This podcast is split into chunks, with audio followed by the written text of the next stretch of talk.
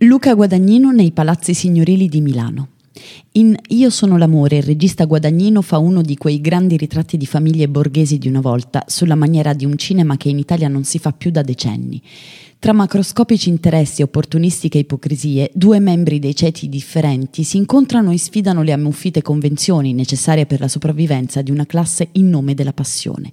Guadagnino disegna una Milano invernale sciabolando nelle strade e le architetture, muovendosi di continuo tra l'ambientazione metropolitana e i personaggi che la abitano.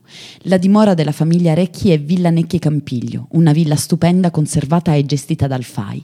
Il palazzo in cui vive Allegra è Casa degli Atellani in Corso Magenta 65.